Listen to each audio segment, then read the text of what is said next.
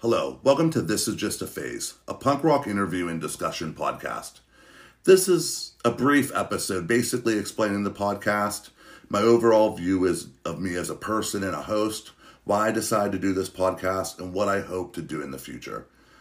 This podcast was started in a way for me to give back to the scene and community that I've been a part of for 28 years. I first got into the scene in 1993 when I was 12.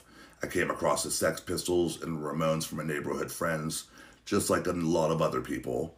And then a year later, when the punk explosion of Green Day, Offspring, Rancid, NOFX, and the like happened, I dove right in. There was no looking back. I grew up and spent the majority of my life in two small towns in western Pennsylvania, Sharon and New Castle. Two small Rust Belt towns nestled between Cleveland and Pittsburgh and located 15 miles east of Youngstown, Ohio. Just like a lot of kids of the 80s and 90s, I'm a product of divorce, and punk rock came at the perfect time. As my parents split and the still industry crumbled in the area, the music seemed to fit perfectly as the backdrop for my adolescent anger and frustration. Years ahead of the internet, I delve into magazine after magazine and watching programs like Alternative Nation and 120 Minutes on MTV and bought countless samplers and compilations to discover the more and more bands. 28 years later, the adolescent anger is gone, but now replaced with being a husband, a father of three, and being a hardworking person.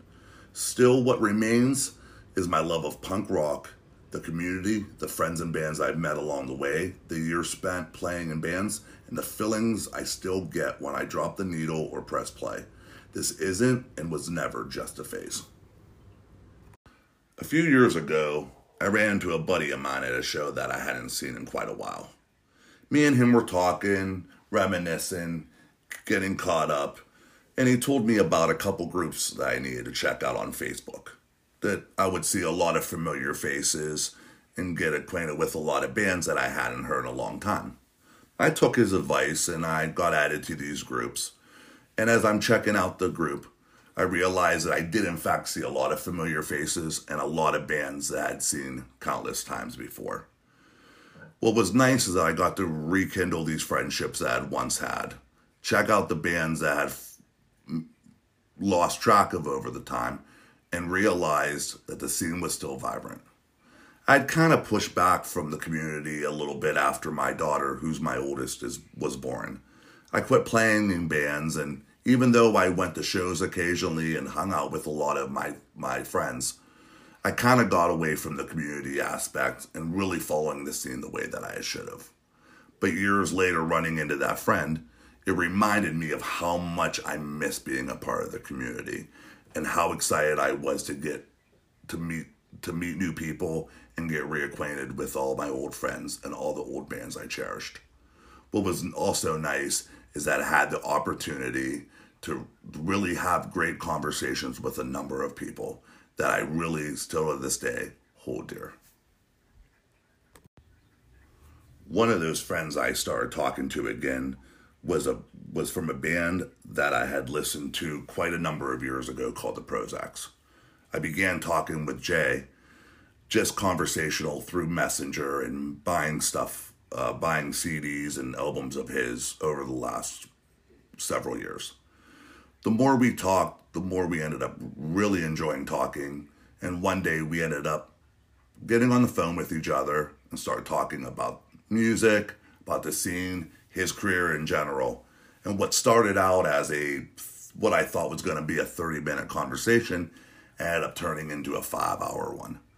We talked about everything music, his family, my family, his career, what he hoped to do in the future, the crazy pandemic that we ended up being in at the time.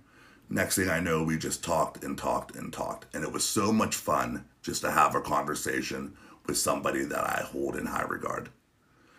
After I got off the phone with him, I didn't really think much about it other than it was a great conversation. But as the weeks went by and months went by, I looked back at that conversation as I was coming up with the idea of the podcast going, if every episode can be as fun and as a con- as fun of a conversation as I had with Jay, then that could make a really good podcast. So the more I sat on the idea, the more that I really wanted to do the podcast. that I wanted to have conversations with my friends, with bands I respect, both old and new, and have a good time. That's what I'm trying to stress is that I want this podcast to be fun for everybody involved. Sure, we can do the interviews, we can do discussions, we can talk about the band's career, but also do it having fun. That is the most important thing, and that's what I want the listener to take away that this is a fun podcast. Speaking of Jay Prozac, the introductory music to the podcast in this episode and for future episodes is a song by his band, the Prozacs, called "And the Kids." I thought it was the perfect song for a podcast entitled This Is Just a Phase. Um, when we were kids, we were told everything that we did was just a phase.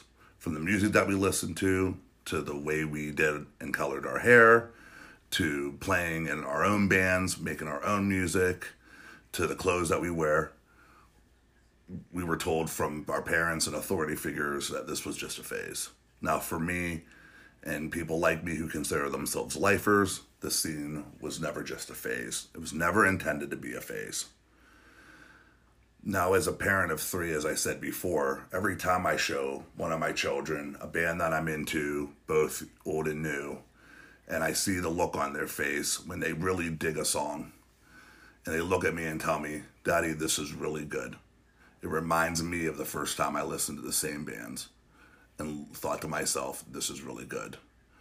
Even though they may not go into life being into the same kind of things that I was into it's nice to know that I have the opportunity to share these bands in my scene with them, no matter in what small or big of a way. I hope you guys enjoy listening to this episode and future episodes of the podcast. And for now, thank you, see you later, and stay tuned.